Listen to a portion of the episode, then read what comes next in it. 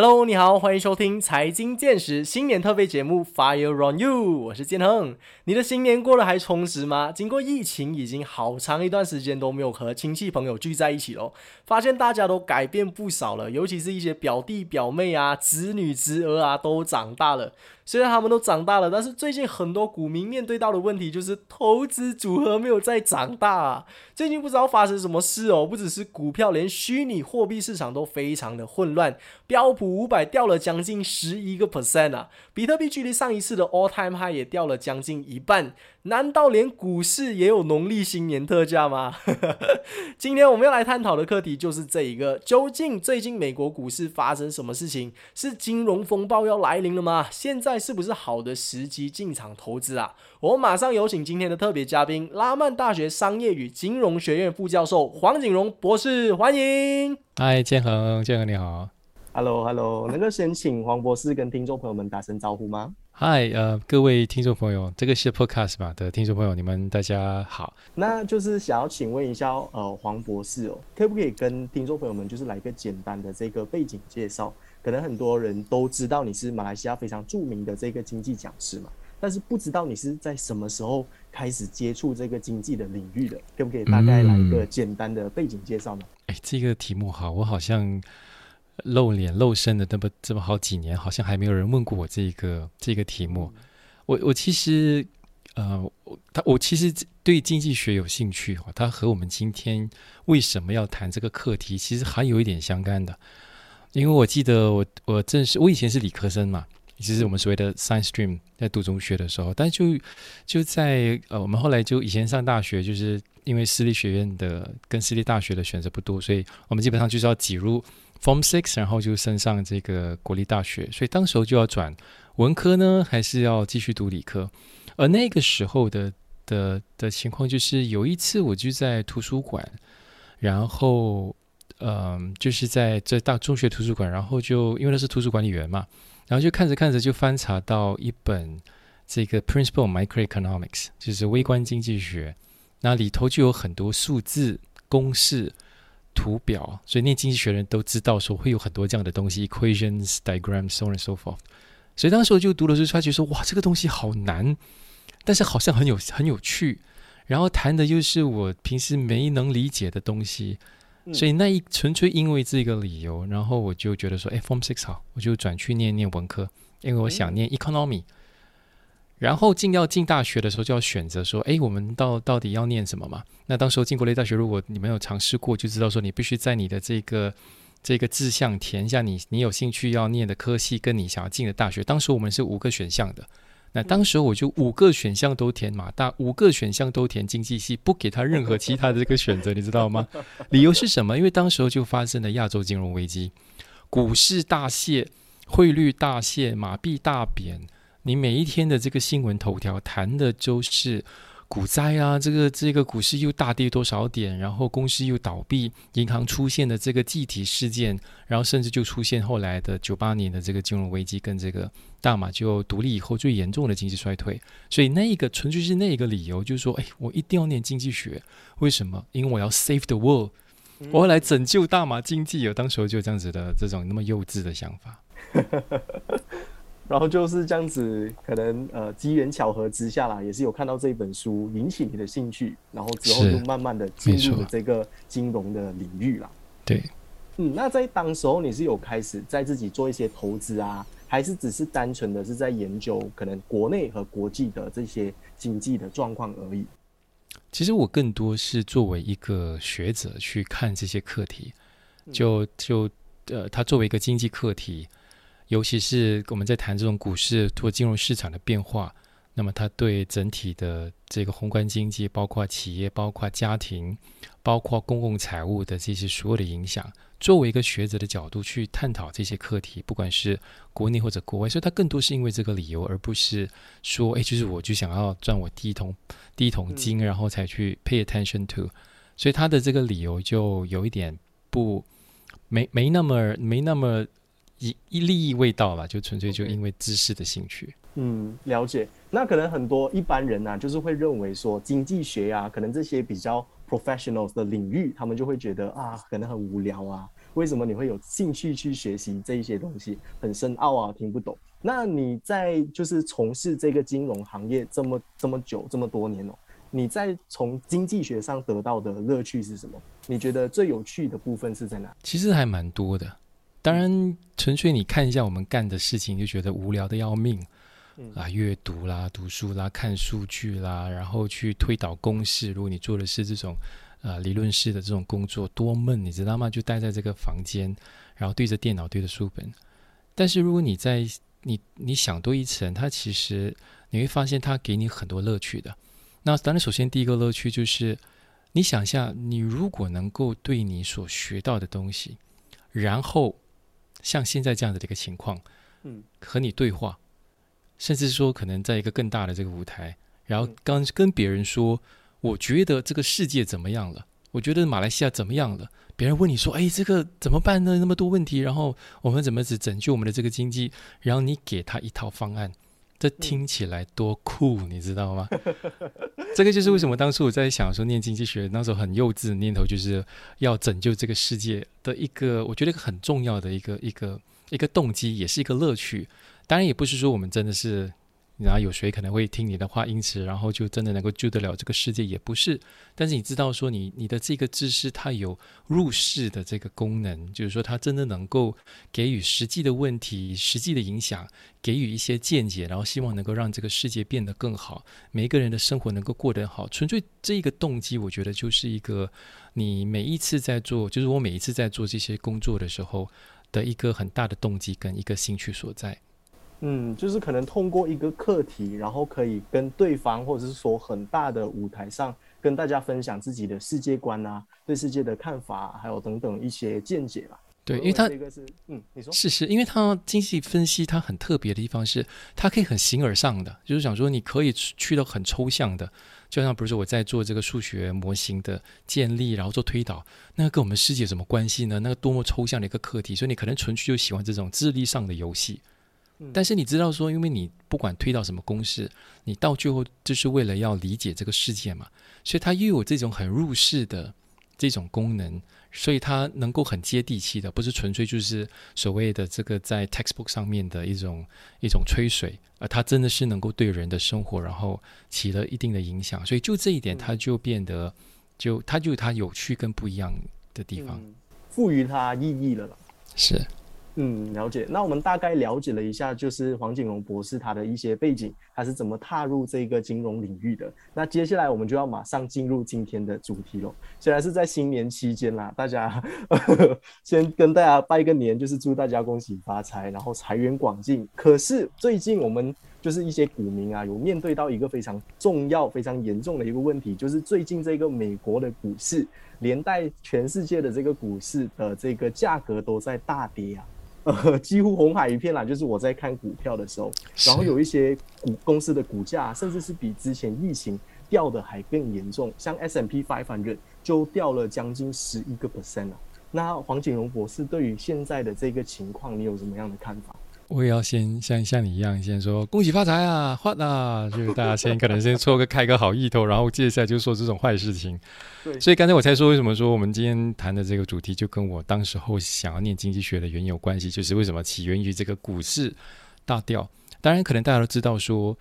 它一个可能很重要的原因，就是为什么你会看到这个美国的股市，它一直以来都都一路往上攀的嘛。那哪怕是在去年呢，还在年末的时候，当美联储当鲍威尔已经开始说他会升息，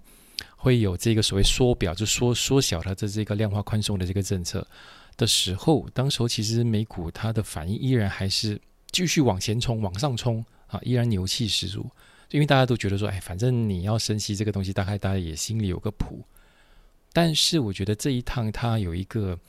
一个很重要的一个一个转折点，那是因为。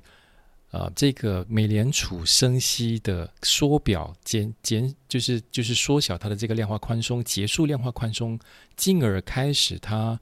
这个升息的这个循环的这个速度力度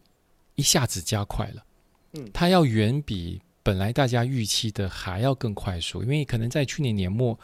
我看我们今年还在年头，我们谈的去年年末大概不过是那两个月之前的事情，当时候的这个整体的。的这个认为是说什么？可能在上半年会结束结束这个量化宽松的这个政策，就是然后在下半年才开始进入升息，然后一年大概就升息就可能两次，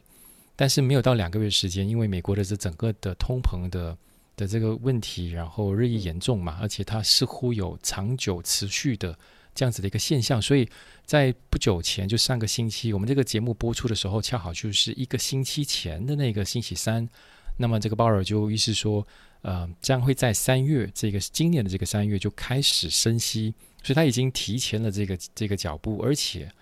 那升息的这个速度，他最最起码有三次，一年内有三次，甚至有记者当时候问他说，你会不会每一个月都升息？嗯，然后鲍威尔并没有说 no，他当然没有说 yes，但他也没有说 no，所以当时整个市场的对于这个信息的理解就是他没有说不，诶。就是它可能会每一个月的升息，你甚至还不知道说它每升息一次可能就是五十个基点，五十个基点就零点五八仙，那么这个速度是前所未有的快的。如果真的是这样的话，然后你知道说金融市场它是对预期做出反应的，它不是对事实做出反应，它是对预期做出反应。所以一下子它的这个整市场对于这个整个美国升息政策的这个速度跟这个力度，一下子它。他他他吸纳不到，就是他已经在他预期外，所以因此就整个市场有非常负面的这个表现。那你而且你会发现说，它掉的最多的就是这个科技股。对，那对为什么呢？因为科技股它其实是对于这个呃利息非常敏感的。当然有两个理由了，第一个就是因为说，你知道很多的这种科技股，它其实都是对。你你为为什么会觉得说科技股它它有利可图？你你为什么会去买这个科技股的这个股票？很多时候不是当下那一刻，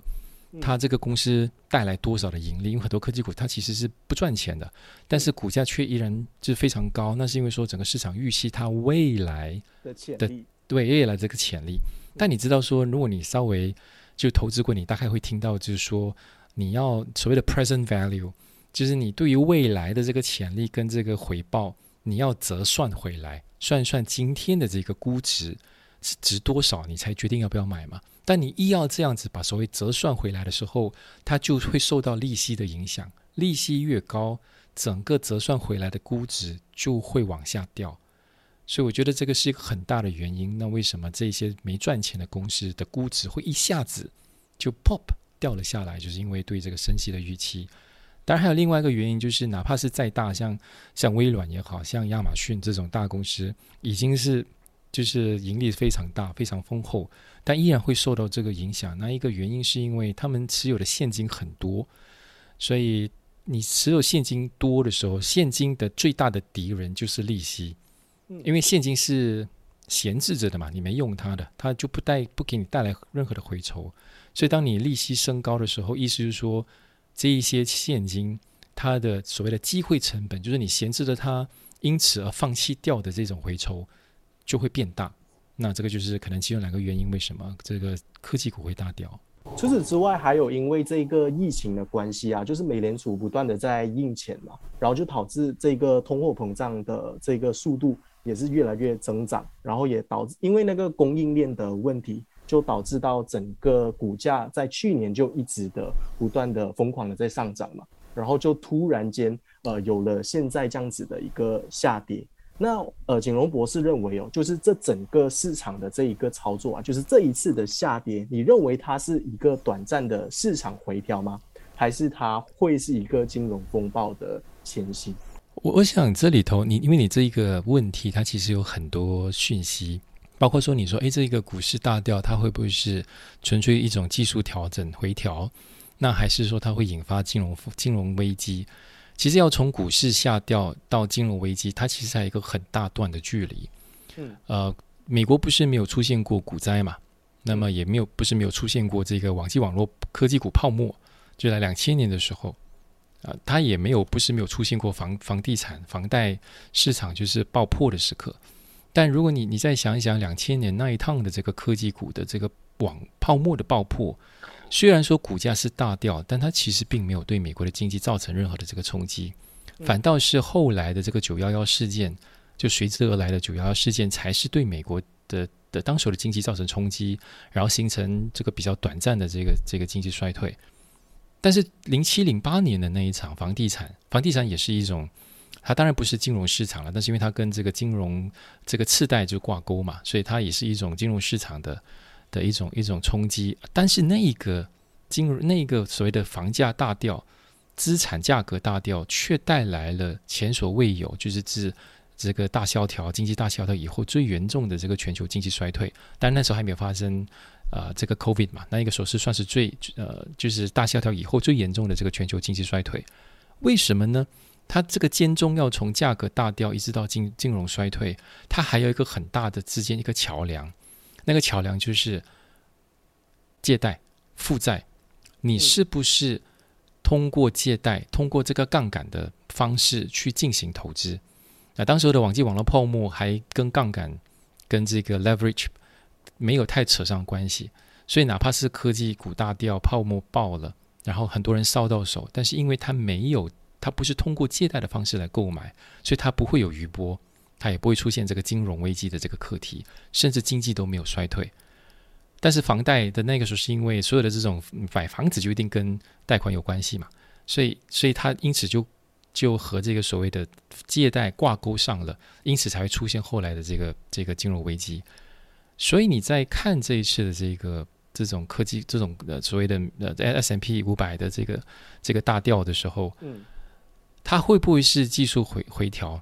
其实真的是从来没有人能能够说得准的，永远都只是发生以后，只能够事后诸葛亮才说啊，你看我都跟你讲是事后纯粹技术回调了，都叫你那个时候就趁低收购，但它也有可能是一次的大崩盘。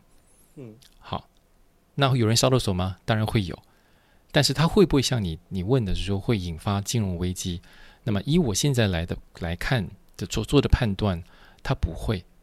因为它并没有一般上的这个股票的买卖并没有出现，呃，像我们刚才提到的，像就是通过借贷的方式来购买，所以它对它的余它的这个余波余震其实很小，所以所以我对你后后提的那个那个那个你的提问是呃，答案是不会。嗯，其实为什么我会我会问这一道问题，是因为在前阵子啊，就有这样子的都市传说，就因为在去年的时候，很多一些企业的大佬啊，都纷纷辞职，连那个呃，包括贝佐斯啊，还有比尔盖茨也离婚了。就是说，为什么他们要炒新闻，要做这么大的搞作？其实是因为可以趁这一些呃，趁这个时候把自己持有的股票都卖掉，很大一部分都卖掉，就变成是一个套现的行动。然后有了这一些现金，就因为他们已经预测到新的一年会有一次的金融风暴，所以有了这一些现金，他们就能够在新一年里，呃，趁股价非常低迷的时候，就趁这个机会买入，然后就可以呃，就是在股价低跌的时候，他们还能够再赚一笔了。这个是一个网络上的都市传说了。然后另外一个，据我所知，就是金融风暴他们会在每十年。会有一次的金融风暴嘛？虽然是说不准的，但是这个就是时间的一个规律，所以我会有这样子的一个提问。那你是怎么样看待这一个说法的呢？然后另外一个问题就是，呃，如果金融风暴真的不会来临，那是因为什么原因才会导致金融风暴真正来临的那一个原因？主要的原因是什么？好，所以你那边有两个小故事跟一个问题嘛，哈，先回你那个小故事。嗯，其实你在谈的就是呃，Bezos 辞就是辞辞掉的这个职务，或者是甚至离婚，怎么离婚都可以跟这个股市崩盘搞上关系吗？如果真的是这样，你你你想一想哈，以这个逻辑来说，如果不是我我我和我和我太太离婚。是因为我说我预料到说会有这个股市会崩盘，嗯，你当时候应该要做的是什么事情？你当时候应该要做的就是，如果你预计股价会大掉，而你想要大捞一笔，那一个时候你就已经会放空那个股票，甚至是放空自家公司的这个股票，因为所谓的放空就是你在高价的时候先把你的股量大量抛售，制造那个卖压，然后股市才会大掉。那那个时候再从这个所谓的低价把它给买回来，趁机就所谓大捞一笔。它的操作应该是这这样，而不是说，哎，我觉得这个股市会大掉，所以我先把股票卖掉，然后 keep 着现金，等股市股价掉了，然后我才买回来。它的操作不是这样啊。这个第一点，为什么说这个就是就是道途听说？第一点，第二点，如果真的是依我刚才说的那个放空啊，这个这样子的一种一种操作，股价应该在去年，当这些大佬们辞职卖股票，或者是办离婚的搞离婚的时候，股价就要大掉了嘛。但是没有啊，那还大概是多少年前、半年前、一年前的事情了。所以你能哪有人能够放空那么久，放到现在还空不了？他都已经破产了，你知道吗？所以他不对，所以他不符合这个操作。好，如果是真的是，所以这个就是我为什么说我这是我第一个回应。那我第二个回应就是，如果真的是像你或者是你听来的这些，你问我的这个故事，就是说，哎，他们现在持有现金，那么要趁这个低价的时候就大肆买进，然后就赚一笔。哎，如果真的是这样子，那是好事情诶。为什么？就是因为有他们的托盘，股价才不会崩盘吗？就是到掉下来的时候，我就伸手进去把它托着，这个时候股价就上来。如果真的是话，他们还真的是给这股市做了一件好事情，对不对？所以他们不是股市崩盘的理由，他们更多是可能救市的这个救星。如果真的是这样子的话，所以如果真的是话，反而不担心，好，反而还要还有大家可能股民们还要感谢他们呢。所以这个就是我针对你的你的第一个故事的那个那个回应。OK，好，呃，那就针对说，嗯，为什什么情况才会嗯导致说这个金融危机的危金融危机的这个出现？那我想，股市崩盘可能会发生，那它可能是技术性回调，它可能是崩盘。但是我不担心说美国会因为这样子而陷入经济衰退。那当然，美国经济陷入经济衰退的更大的可能性是在现在美国呃介于通膨和经济复苏之间。那那美联储的这个对于升息政策抓得稳不稳，这个平衡做得好不好？啊，这个才是一个对美国来说是一个关键。因为如果你的这个平衡做的不好，就是说你升息太快，因为你希望能够能够把这个通这个通膨的压力快速拉下的话，升息太快，它就好像你突然间踩 break，因为你觉得你你你行驶速度太快了，突然间踩 break，你容易翻车，你容易导致后车撞上你，就你所以就是说你容易导致这个经济一下子就就进入这个衰退的这个情况。所以这个反倒是升息的这个问题，而不是股市的这个表现的问题。那如果要出势必要讲这一个金融危机的话，那我会担心更多的担心是谁？不是美国，而是发展中国家。为什么呢？因为每一次美国一进入的这个升息的循环的时候，它往往就是发展中国家，只只是看你是哪一个区域而已的了，往往。这个发展中国家或者新兴国家都会陷入这个债务危机的。嗯，在八十年代、七十年代末的时候，那当时美国已经有双位数的这个通货膨胀嘛。那么，那呃，Volcker 就是 Paul Volcker 就是当时候的美联储的的的这个主席，所以就就要压制这个这个当时候的通膨的问题，所以就制造了这个这个衰退，所以就当时候就把利息，然后就上调利息。那么，呃，在一个双位数的这样的一个水平，所以当时候的结果是什么？就出现了拉丁美洲，因为当在七十年代的时候就借了很多美元的债务，所以一升美元一升息的时候，你可以想象两个重要的冲击。第一个就是当你借的是美元债务的时候，意思是说你还的是美元利息，嗯，那美息一上升的时候，你自然而然你的这个整个借贷成本会突然间暴增。所以它是完全会 out of 你的公共财务的能力以外的，所以这个时候这个公共财务就陷入这个困境，这是第一点。然后第二个方向就是美元一升息，然后美元会走强。换句话说，这些新兴国家、发展中国家的这个货币会贬值。所以因为你借的是美元债务吗？但是你你你抽的这个税是以你当地国家的这个这个货币来来做计算的。所以你的美元债务如果要算一算你你的当地货币的这个币值的话，它会突然间暴增的，因为你的货币贬值了嘛。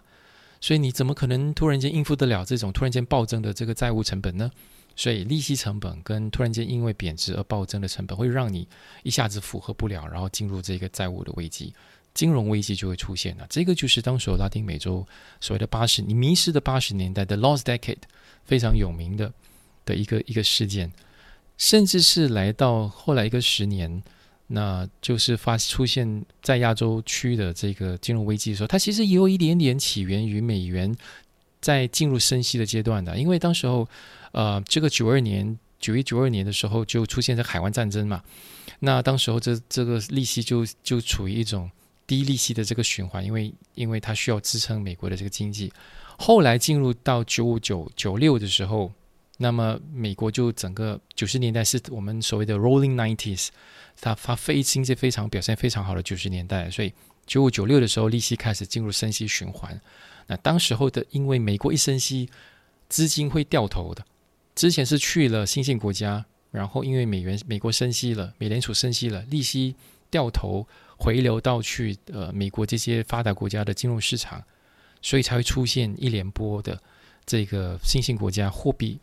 贬值的状态。所以先是有泰铢，然后就印尼盾、马币、韩元等等的。所以，所以来到今天，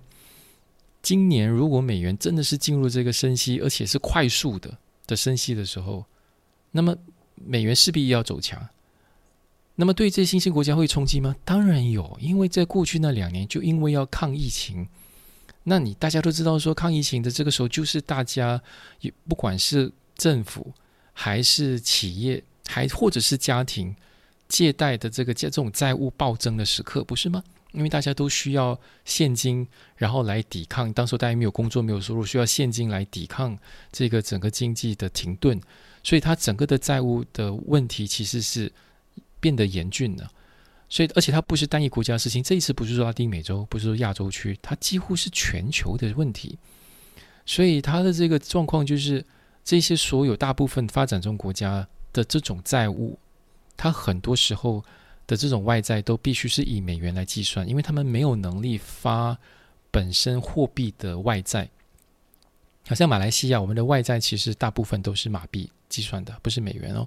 但是很多发展国家它没有这个能力，所以你一发美元债务，为了抗疫，为了救拯救振兴经济，好了，你来到今年债务还没有能够开始还的时候，却出现了升息的这样的一个情况，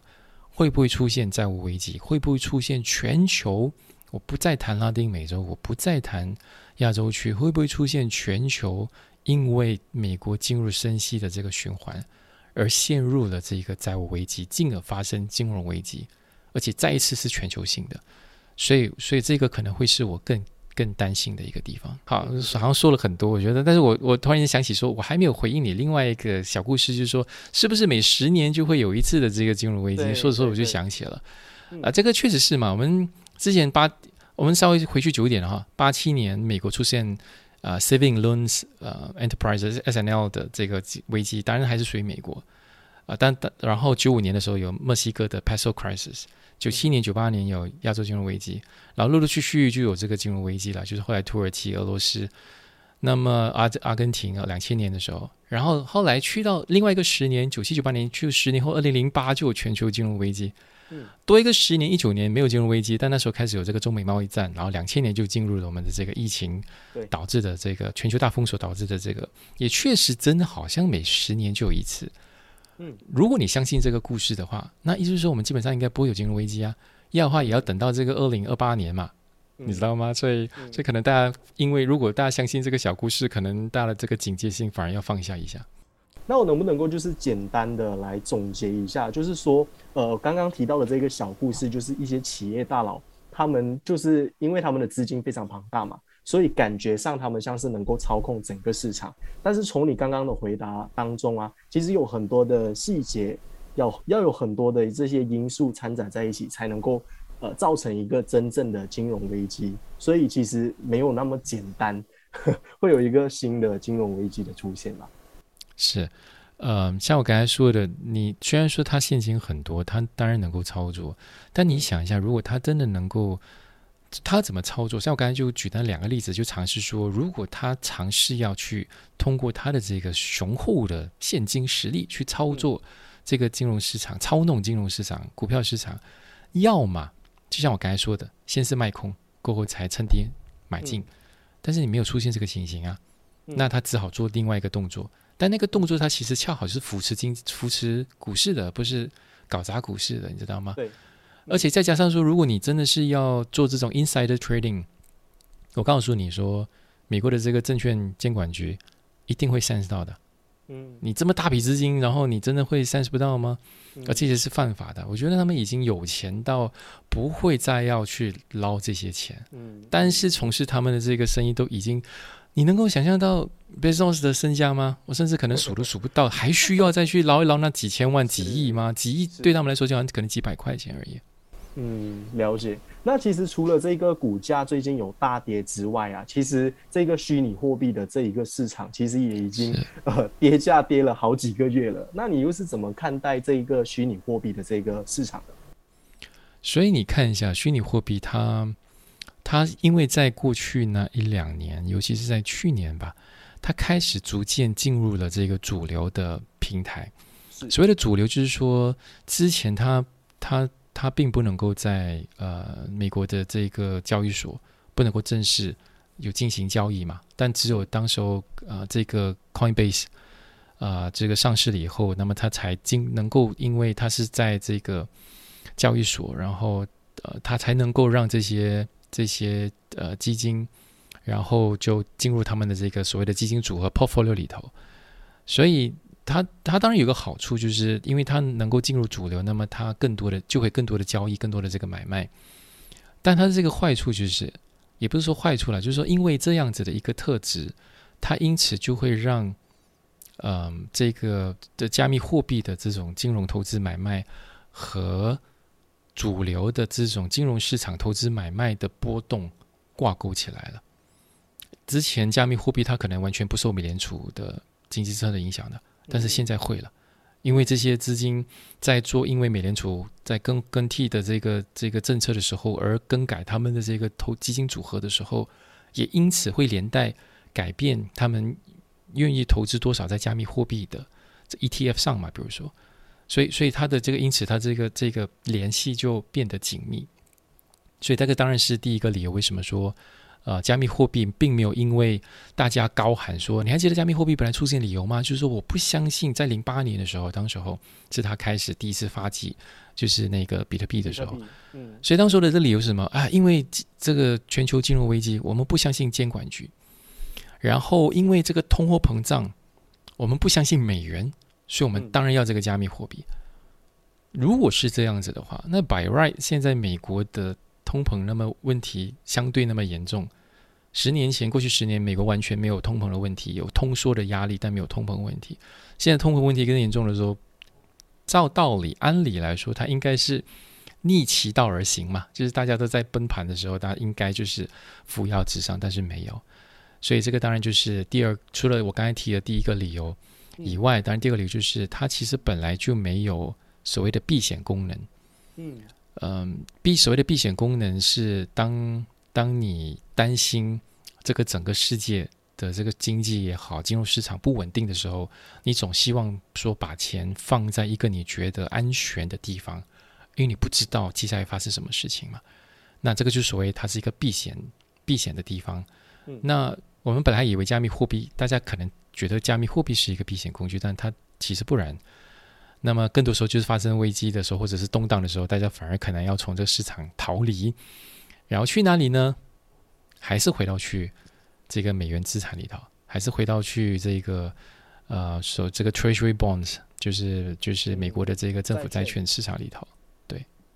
嗯，所以景荣博士是认为，因为刚刚有提到加密货币和股价都在大跌嘛，然后可能大家已经找不到任何的这个避险工具了，债券反而会是比较好的避险工具哦。那你是如何看待像黄金啊这一些这一类型的避险工具呢？他们也是。好的避险工具嘛，因为现在现金的价值也是越来越低。是，呃，当然黄金这么多年，它几乎是传统上是一个避险工具嘛。嗯，那当然你要看它避的是什么险。那当然一般上我们觉得说，如果你看是抗通膨，那当然黄金投资是是过往的其中其中一个选项。但如果你避的险是说，呃，因为美元进入了一种他们前所未有的升息的这个政策，然后也可能因为出说中国的这个经济确实是开始出现呃非常明显的经济放缓的一个这样的迹象，你甚至会出现说，像俄罗斯要是否会入侵乌克兰，然后这个当如果美国跟欧洲要怎么子反应，那么会否出现说，哎，地缘性的这个这个呃军事纠纷，嗯，然后引起甚至会引起说。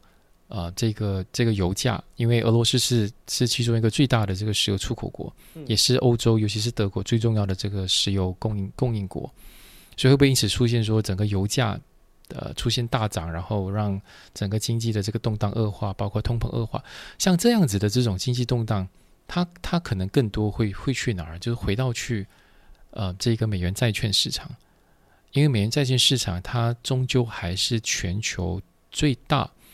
流动性最强的市场，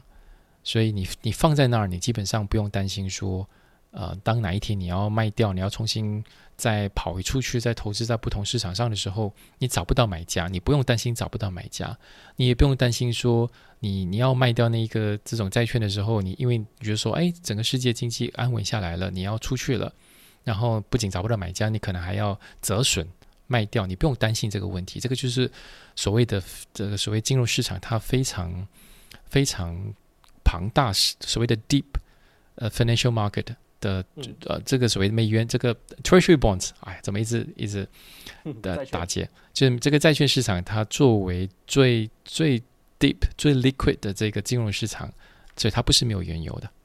嗯，OK，那像黄金这一些就。是一个比较，它还是它还是这是传统的，对对，它还是依然还是。但是如果你要势必要问我说，嗯，哪一者才是？我觉得整个金融市场依然会是以美元，呃，这个债券，呃，美国政府的债券作为一个更安全的一种选择。嗯，OK，好的。那可能在听的一些朋友是自己有在呃玩一些投资的话，呃，大家也可能可以考虑把债券就是加入到你们的这个投资的 portfolio 里头啦。来让你们的这个 portfolio 成为一个 all weather portfolio，不管是遇到呃怎么样的一些呃金融风险啊，怎么样的一些经济动荡啊，都可以呃保持你们的这个呃怎么说这个价格的波动不会太大了。那另外我还想要问的一个问题就是说，因为现在的这个股价大跌嘛，虚呃虚拟货币的这个市市场价格也是在降低。那简荣博士认为现在是不是一个好的时机？来买入这一些股票，或者是说虚拟货币呢？其实这个问题很难，不是吗？因为它永远有两个方向，它可以是那个确实是最低的一个水平啊。我们当然每次就要趁低吸纳。那你你幸运的，你基本上就是在对的时间买入，然后又因此再大捞一笔。那当然，因为你你接下来看到就是这些资产价格重新回升，但它也有可能是继续崩盘。所以它永远就是五十五十两个方向，真的是没有人能够说得准，没有人能够告诉你确切告诉你说它会是哪一个方向。但如果你要问我的话，我会觉得说，呃，就算是加密货币，那么，嗯，大家本来对加密货币的觉得这个，首先大家可能先要承认说，加密货币的价格的波动性要比任何的这个股市价格。投资工具都要来的巨大，是是的，当然巨大一个很很大的理由就是波动性很大的一个理由，就是因为它根本没有所谓的基本面嘛，没有一个 anchor，它纯粹就是你大家相信你会有买家，所以大家买进，你能够以更高价卖出啊，就是纯粹一个 belief on 这个你会有下一个凯子。啊，在等着买你的这个这个货币，所以它永远是这个样子，所以它因此波动性是更大。这个第一点，我觉得你如果要涉入涉及这个投资，你一定要有这样子的一种心理准备。也因为是这样子，它其实哪怕是投资加密货币，它一定要回到去建和你刚才提的，你的这个组合，你不能够就是 all in 的，你知道吗？就觉得说哇，我一定大赚，然后所有的钱一百八千都投入在加密货币里头。我说这个真的是最大的一个风险啊，因为那是一个最高风险的投资，你怎么可能一百八千？把你的这个资金都放在最高风险的投资里头，对吧？是是。所以这个是这个是，哪怕你投资是所谓最新兴的工具，你依然要以最传统的心态去投资它啊。这个第一点。然后第二点就是，它可能这一趟它更多，呃，所谓的更多就是它的这个概率哈，就是它可能继续往下掉的概率会更大一些。因为刚才说它有两个方向嘛，对吧？它可能是最低点，或者是它可能继续往下掉。那我觉得它会继续往下掉的可能性，继续往下掉，然后停停留在呃低的这个水平，就可能三万两万的这个水，我讲的是可能是比特币了，这样子这样的一个水平。OK，呃，一段比较长的时候，是因为在现在你会发现说，很多的这个中央银行其实也在谈着他们本身的加密货币，那个所谓的 C B C B N 呃 C B D C 嘛，Central Bank Digital Currencies，所以央行本身的加密货币。那这个东西不是没可能哦，因为你知道，好一些央行，像比如说呃，中国人民这个这个 P B O C，那就是中国的央行，那也包括说瑞典的央行。都其实已经在测试着这个可能性，但美联储没有，但是它已经有推出它的本身的白皮书，然后呃，它更多是 working papers 啊，工作工作论文，然后在探讨这个课题，甚至是在马来西亚跟通过这个 BIS 就是国际结算银行，然后连同几个不同的的这些央行，其实都都在做着一个测试，就是说能不能够通过这种呃呃加密货币，然后来做国际的这个结算。而这个加密货币当然指的就是央行的加密货币，所以这些加密货币由央行推出加密货币，它有可能会取代这些私人或者是去中心化的这个加密货币的。因为你想象一下，如果我要投，如果我用加密货币的目的不是做投投机的这个工具，作为投机的工具，那是因为我觉得说我真的觉得加密去中心化的加密货币它其实更有效率。那你会发现说，如果是这样的话，那为何我不用央行的呢？因为因为它的信誉就在那一头，我不用担心说我的这个加密货币会突然间不见掉，它也是它是能够 being guaranteed 的，对吧？所以你会发现说，突然间一下子一个非常庞大的一个竞争者就进入这个市场，然后他会把这种所有私人经营的，或者是当然我不要说私人经营，因为他没有经营者嘛的这样子一个私密货币被挤掉，所以纯粹是这一个可能性。它也会让投资者就是剩三思的，所以我觉得这个结构性的问题，而且当然我不是说它一定会被排挤掉，因为它道具有可能是成为在同在一个系统底下能够互通，因为现在在谈这种呃这种所谓的呃呃跨境的的这种呃 digital currency 的时候，它它其实大家在强调着呃就是各种不同的的电子货币之间能不能够互通。不需要谁取代谁，有一个系统能够让大家互相对话，所谓的 interoperability 就互通。那它有可能会是这个样子，都共同存在。但是纯粹那因为那一个预期那个可能性，就是一个庞大的一个 player come into the scene，这个可能就会让这些加密货币要要停留在低水平好一段时候。所以从刚刚简荣博士的分享下来，我们能够总结到的一个一个论点，就是说市场是永远没有办法让投资者去预测的啦。未来会发生什么事情，我们还是没有办法知道的。所以在投资上，肯定大家要是三思而后行哦。然后千万不要把所有的鸡蛋都放在同样一个篮子里，像刚刚虚拟货币的，因为它是一个非常 volatile 的一个 asset，所以大家就。不要只是把所有的资金都投入到加密货币的市场啊！你当然要前进了，但你不要也砍断自己的后路了，对吧？你要可进可退嘛，那永远是最好的一个位置，进得了，然后无退路，那个你你真的是你知道吗？所以干嘛要让自己自己活在这样的一个状态？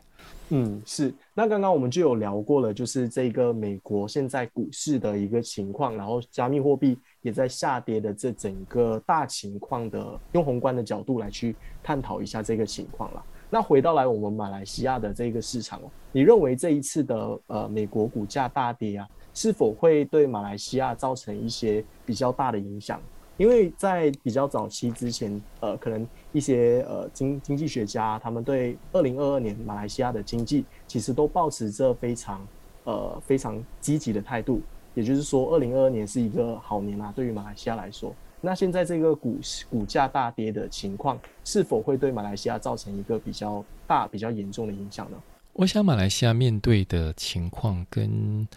美国的甚至中国的都不同。嗯。呃，两两个点呢，可能我可以提的。那第一个就是先回应你的，直接回应你这个问题，就是说会不会受到直接的牵连跟影响？如果有的话，那我觉得更多会是在经济层面，而不是在金融的这个层面。哪怕是在零八年发生全球金融风暴跟这个大衰退的时候，呃，德国会因为这个吃吃房贷危机而烧到手，呃，这个新加坡投资者也会。然后它当然一个很重要的原因，就是因为这些呃这些国家的金融市场和美国的金融市场的挂钩程度，呃，会远比马来西亚的深入的多。而马来西亚的这个，你能够到，比如说美投资美国的这个产品的这个可能性不是没有。当我们在过去这可能过去那十年逐步开放。呃，你包括能够比较轻易能够买到美国的这个股票，但是因为我们的这个熟悉程度不大，然后这个整个金融机构，呃的跟美国的金融机构就是产品之间的这个互通，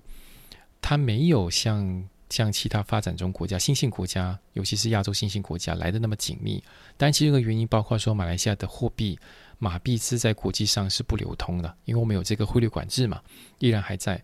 所以这些种种的理由会让我们的金融市场跟美国金融市场挂钩的这个程度相对低很多。它唯一可能有直接联系就是啊，资金会外流了。你会再看到就是新闻说啊，资金又外资又逃了多少，又卖了多少。但是那些仅仅只是对股价会会有这个然后打打就是所谓的影响。那么会打压的有这种打压的这种这种这种力度，但是它并不会导致就是谁人因为美国的资产价格暴跌，然后就陷入这个危机困难，不会有金融，不会有银行，不会有金融金融机构因此而倒闭。所以，所以这个我们可能倒倒是能够嗯将它排除在外的。而至于的那个影响，我说更多是经济层面，就是因为你没有无法避免的，我们最大的这个贸易国是谁？中国以外就是美国，然后就是新加坡，而新加坡最大的贸易国也是中国跟美国，所以你会发现说，我们的十大最大贸易国的，除了里头有中国跟美国以外，其他的的八个国家的最大也是跟中国跟美国，所以你发现说，我们的这个影响更多是因为，如果像我刚才提到的说，这美国在控抗这个通膨的这个尺度尺度拿的不好，太快速的话，而导致经济衰退啊，当然会对我们的经济。复苏造成影响，甚至说像中国的的这个情况，如果是呃就是放缓的问题严重的话啊，它当然也会对我们的到对到中国的这个出口，然后造成影响，对吧？所以这些会，但是它不会因此出现，所以它会放缓我们的这个整个经济增长的这个这个数据。因为不要忘记说，我们在在过去的这一那一年，哪怕是在六月以后，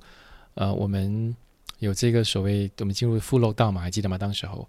那整个你知道国内经济表现非常糟糕，而那个季度是在二零二零年，呃，第三季度、第二季度四到六月那是最糟糕的经济的这个衰退以来第二次、第第二高、第二第二大的程度的这个经济的这个衰退。即便是如此，但是你会发现说，我们出口的数据表现非常亮眼。那是因为说，当然是因为中国跟美国的这个经济的这个支撑。我们甚至在去年十一月的时候还创下，呃，我们的这个出口量的历史新高。嗯，所以那个是还是能够在我们经济表现那么不好的时候的一个支撑点。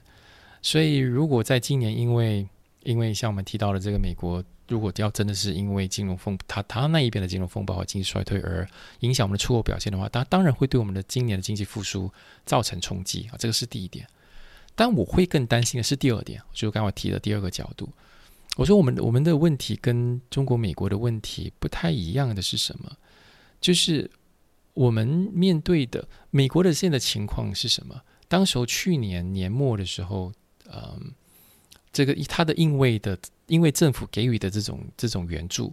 像我们这边的这种援助嘛，就是你有这种什么班段之类的，他的因为因为美国政府给予的民众的援援助，其实美国因为那样而美国的民众跟家庭因为那些援助而出现他们的历史新高。什么历史新高呢？他们的储蓄率是有史以来最高的。美国人我们以前爱都讲说都爱花钱不爱储蓄嘛，但储蓄率却是在那个时候最高。所以为什么他们经济一开放的时候？疫苗的这个注射跟上脚步，经济一开放的时候，它的经济复苏非常快，非常强劲，因为大家都有储蓄嘛，大家不是那种背债的这个情况，所以大家有余钱去花去买东西。但是马来西亚情况恰好相反，我们来到今天，我们还在谈什么？开放我们的 EPF，让我们去领取 EPF，让我们 Loan Moratorium 再再延续多半年。我我们去年过去两年就是一直在做着这个事情，所以来到去年的时候，我们的家庭债务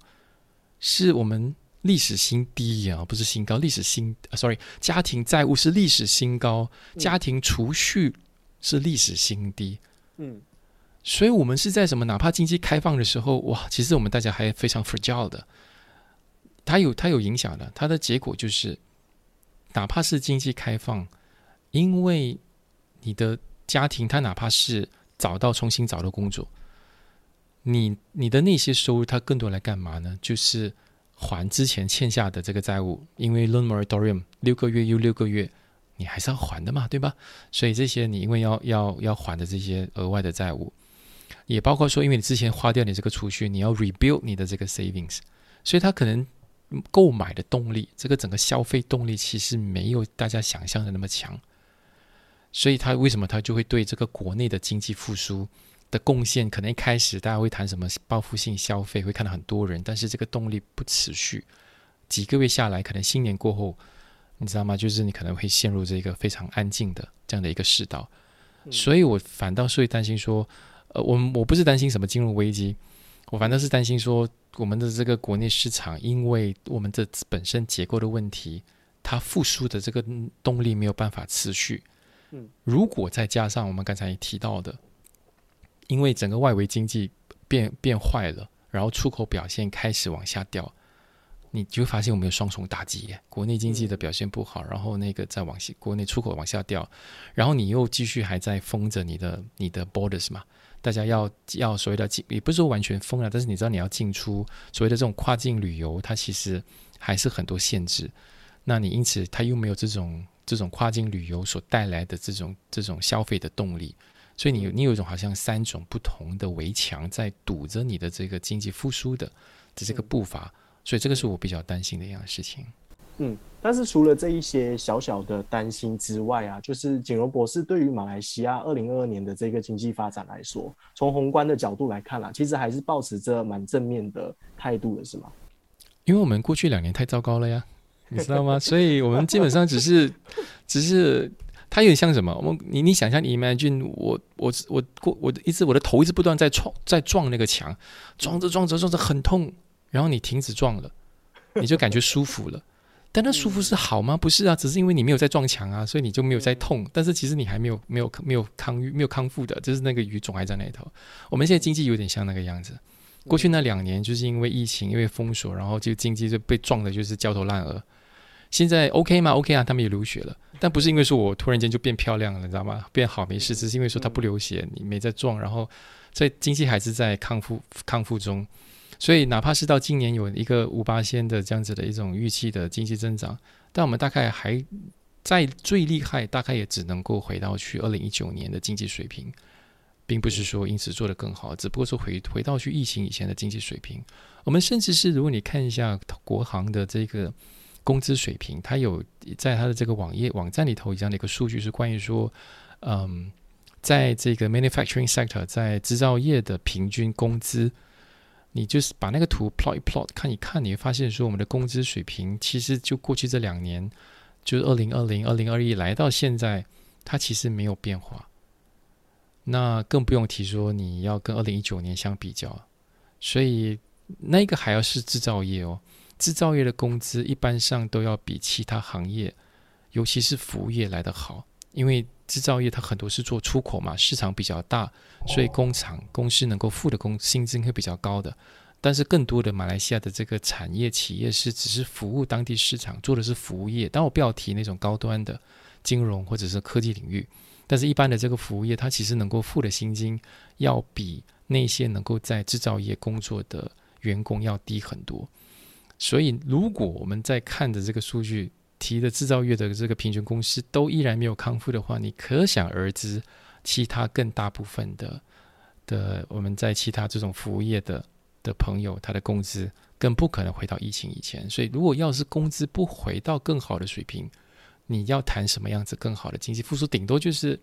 像我刚才说的，就停止停止流血不痛而已。但是你要说过得更美好的生活，可能还要再待多一年呢。嗯。了解，那除了像刚刚有提到的那三种，就是可能会面临到的一些比较压力的紧张的一些情况之外啦，那最近我们另外还有一个比较大的课题，就是我们最近因为这个呃，就是原原材料都在涨价，因为之前可能种植业啊没有种到太多的那些原材料，所以就导致现在有这个涨价潮。那这个涨价潮是否也会拖慢我们国家这个经济复苏的脚步呢？当然会，当然我们这是一个这个涨价潮，它其实你你大概也知道说，那也不是马来西亚的这个状况嘛，那几乎就是全球状况。我们谈的是全球供应链吃紧的问题，不仅是马来西亚，当然马来西亚也包括因为雨季的问题，然后因为水灾的问题，所以它只是让问题要更恶化一点。嗯，那它当然会吗？当然会啊，就是你你所谓的供应面，它它其实就是呃提供就业机会、付薪金。然后提供更给市场带来产品跟服务的源头嘛，所以你的供应链吃紧，就是说你整个供应链，包括你的就业机会，包括你这个薪金的涨幅，呃，包括这种所有的一切的这个机会，当然都会因此而受限。那当然会的。嗯，所有的东西它其实都有一一点的这些连带关系啦。所以，嗯，每一个每一个事情的发生，就有这个蝴蝶蝴蝶效应，慢慢的，呃，让其他的。东西也有这个负面的影响啊，那就是在呃比较小的这个角度，可能对于我们一般平民老百姓来说，呃，就是在面临这一些呃经济动荡下来，我们应该要以怎么样的心态，或者是说我们应该要做怎么样的一些实质行动来去应对这一些呃挑战，这一些经济动荡呢？我想，其实这些道理大家应该都能够明白的。怎么说呢？就是你，你想一下，如果你觉得，嗯，因为你觉得预见说，哎，今年当然肯定会比过去两年好，但是你知道，哎，这个可能这可能经济还好像不太稳定，然后机会还在被发掘着，你这个时候当然是什么？你当然就是你，纯粹就个人家庭的角度来说，你当然是呃花费会更谨慎，你当然会希望说把这个储蓄过去用的。然后再重新把它给建立起来，呃，这之前这欠下的这个债务还没还清的，尽尽量就是让它恢恢复到原来的那个轨迹上，所以就是把之前欠的先给还掉。你这些当然是你个人会做的动作，但是当我会说，哎，这些就是因为个人会做的动作才会导致经济复苏缓慢嘛，就是你不花钱，你非常谨慎，每一个的谨慎的话，就市场的买气就不大。好，但是回到去个人，因为你问的是个人嘛，那那你个人大概就就需要做这个事情。那当然，至于说像工作来说，我会发现，呃，我们我们其实也有出现马来西亚出现一个很很奇怪的一个现象，呃，是什么呢？如果你留意看报章，那你会留意说，美国就有所谓的大辞职潮，就是很多人都会把就是辞掉这工作，退出这个市场。嗯，马来西亚虽然说没有出现，或者说我们没有这样的一个讨论，嗯，没有讨论的理由是因为我们没有数据哈。但是你会发现也，again，从国行的这个网页，你会发现什么呢？就是其实市场不缺工作的。我们大概到去年，因为最新的数据是到去年九月，到去年九月整体的这个市市场的工作量 vacancies 空缺大概有六十六万。嗯，我们的整体失业人数大概就是六十九万。嗯，如果你真是要这样子来配对一对一的话，其实我们大概能够将那六十九万的失业人数大概能够全部填满的。嗯，但是哪怕我们有六十六万的空缺，但是我们在市场上寻找工作的的的，就是求职者，嗯，不到二十万，嗯，就是三九个月加起来，呃，不到不到不到二十万，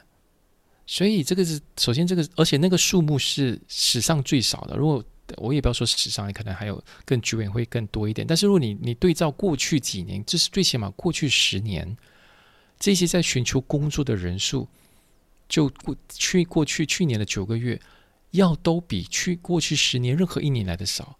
嗯，它是它甚至比疫情年还要少，比二零二零年的疫情年还要少。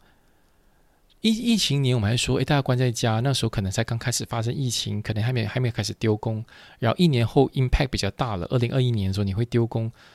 你理应，因为你更多人会会寻会会会去寻找工作，但是但是没有六十九万六十九万的失业者，但是求职积极求职者也就九个月下来也不过是二十万人，所以这个是第一个我们奇怪的地方，这些人去了哪里？然后第二个数据就是我们的这些所有的空缺，我们大概有三十七八千左右吧，三十七、三十八八千左右，它这个空缺是属于经理级别以上的，经理级别专业人士组别以上的。三十八八先才是那些呃，可能就是初级员工文职。为什么说这个数据奇奇怪呢？因为我们在过去正常年呢，就是疫情之前正常的情况，那些 professionals managers and above 的这些空缺，占了这些空缺的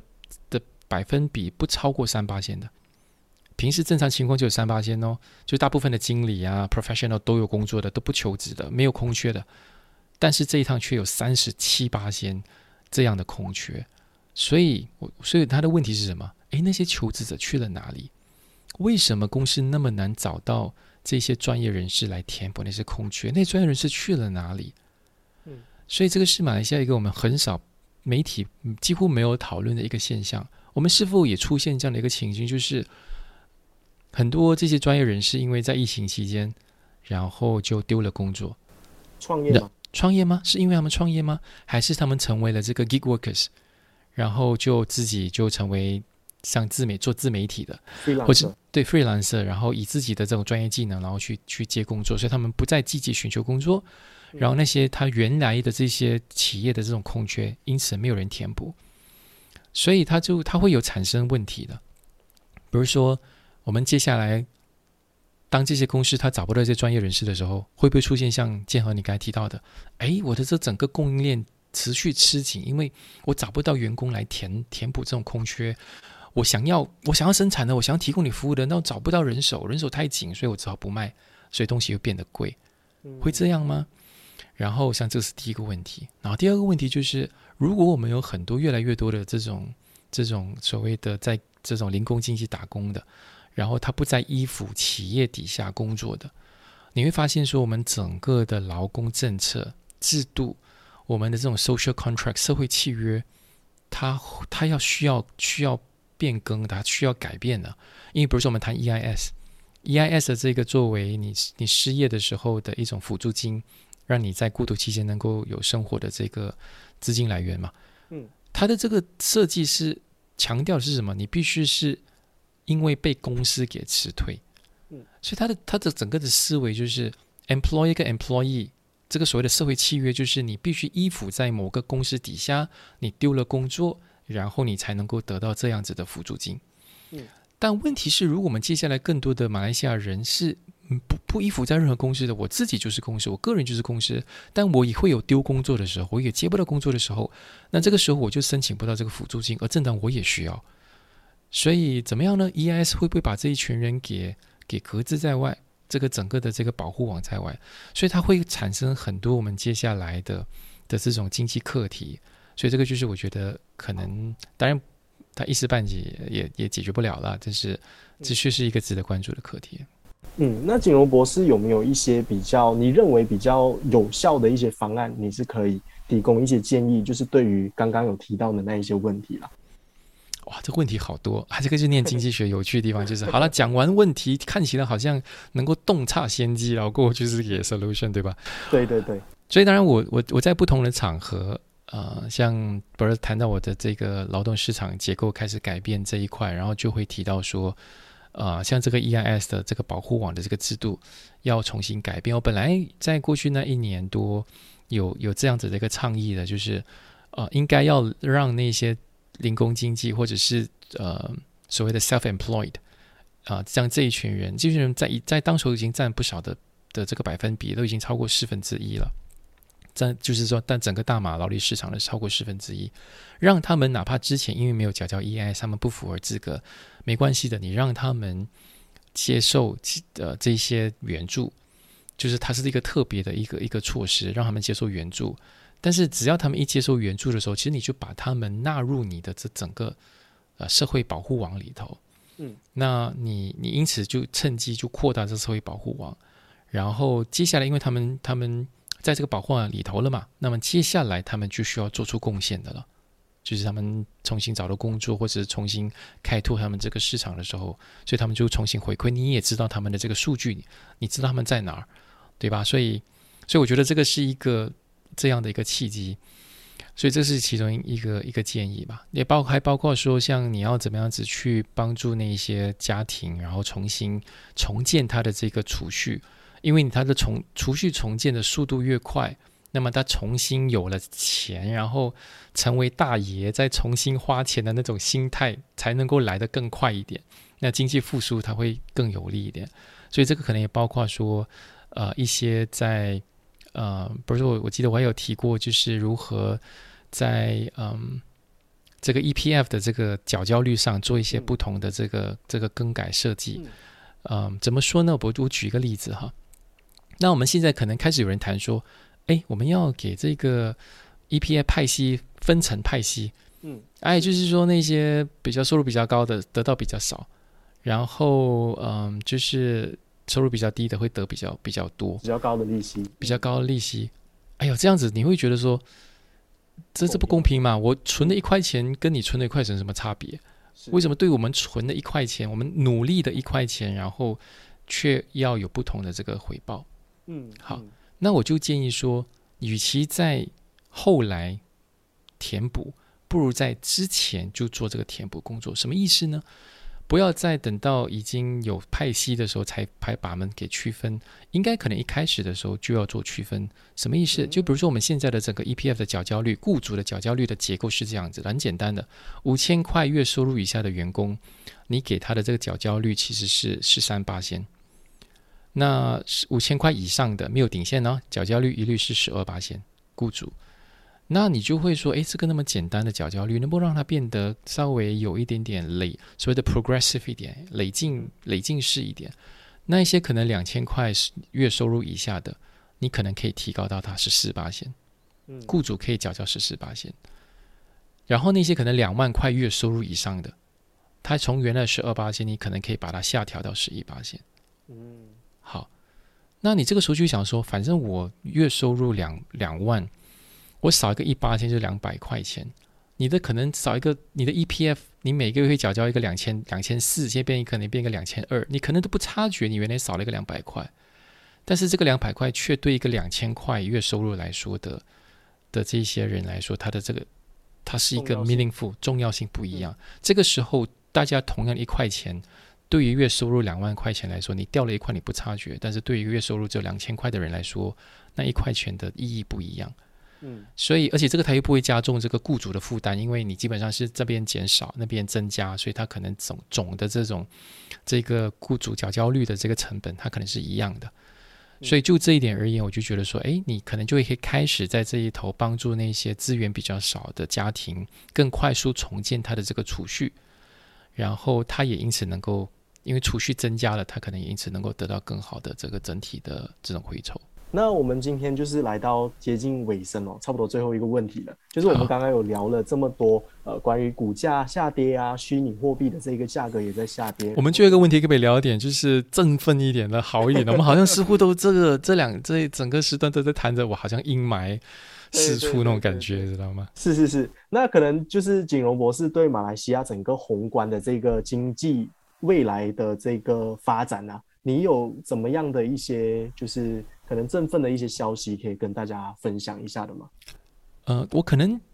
当然我没有什么振奋消息啦，我也不是什么高官哈，没有什么 什么糖果好派。但是我想说什么，就是嗯，经济垮不了，然后生活还是可以可以过的。是因为因为我们其实也不是第一次经历经济衰退嘛，我们几乎从独立以后很凄凄惨惨的八十年代，我记得当时有很多人就要跳飞机的。啊，这种凄凄惨惨的八十年代，然后也有经历过这个九十年代的这个金融风暴。当时候你还是看到头条会有人要跳楼自杀这样的一个新闻，然后又零八年这样的一个冲击，所以，所以我们整个经济都一路走来，也一路一关一关的闯。然后，当你觉得生活很惨的时候，你发现说，哎，其实为什么有人会做得很好？你会发现身边有人，其实或者你看到有人会，其实疫情他的日子过得更好，并没有因为疫情而，对吧？所以就是说，哎，为什么会这样？所以你知道说他不是没有机会，只是说只是说他可能挑战更大，嗯。你因此需要付更多的努力，然后你需要去更积极一些，不管是工作上也好，不管是这个市场的这个投资也好，那他的这个积极进取可能要做得更更足一点，所以生活就能够能够过得比以往更好，所以它不是没有机会的。所以我觉得说，就是机会，好了，我们来积极正面一点，机会尚在人间哈，只要大家积极去努力，然后其实还是能够过得很好的。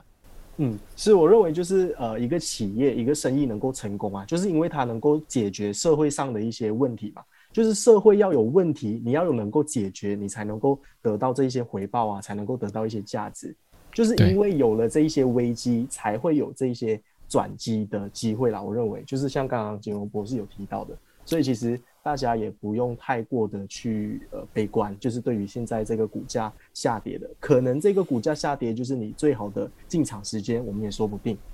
嗯，是是，嗯嗯嗯。那今天锦荣博士就是一呃一大串下下来的这些分享，其实就让我的眼界非常的大开啊，就是从宏观的角度来去看整个世界哦。第一次听到这么这么深入的这个演讲，这么深入的这个分享，我真的呃。其实老实说，有很多的点我自己都听不是很太懂，但是我就觉得很厉害就是了。嗯嗯嗯。所以这个就是读经济系分析好处一样地方，能够能够瞎唬一下别人啊，别人听不懂，但又觉得好像很厉害。嗯嗯嗯。那就希望就是透过今天锦荣博士的分享，大家也能够从中得到一些知识啊，学习到一些整个世界现在的一些操作，然后股价的一些情况啊。那在今天呃。最后的这个环节，也是还要祝大家就是新年快乐。呃，景荣博士有没有一些祝福的话语想要带给听众朋友们的吗？是我当然也祝大家各位听众朋友，呃，新年快乐，财源广进，身体健康，然后步步高升。嗯，好的，那我们就再次感谢马来西亚著名的经济讲师黄景荣博士，谢谢，谢谢，谢谢，谢谢大家。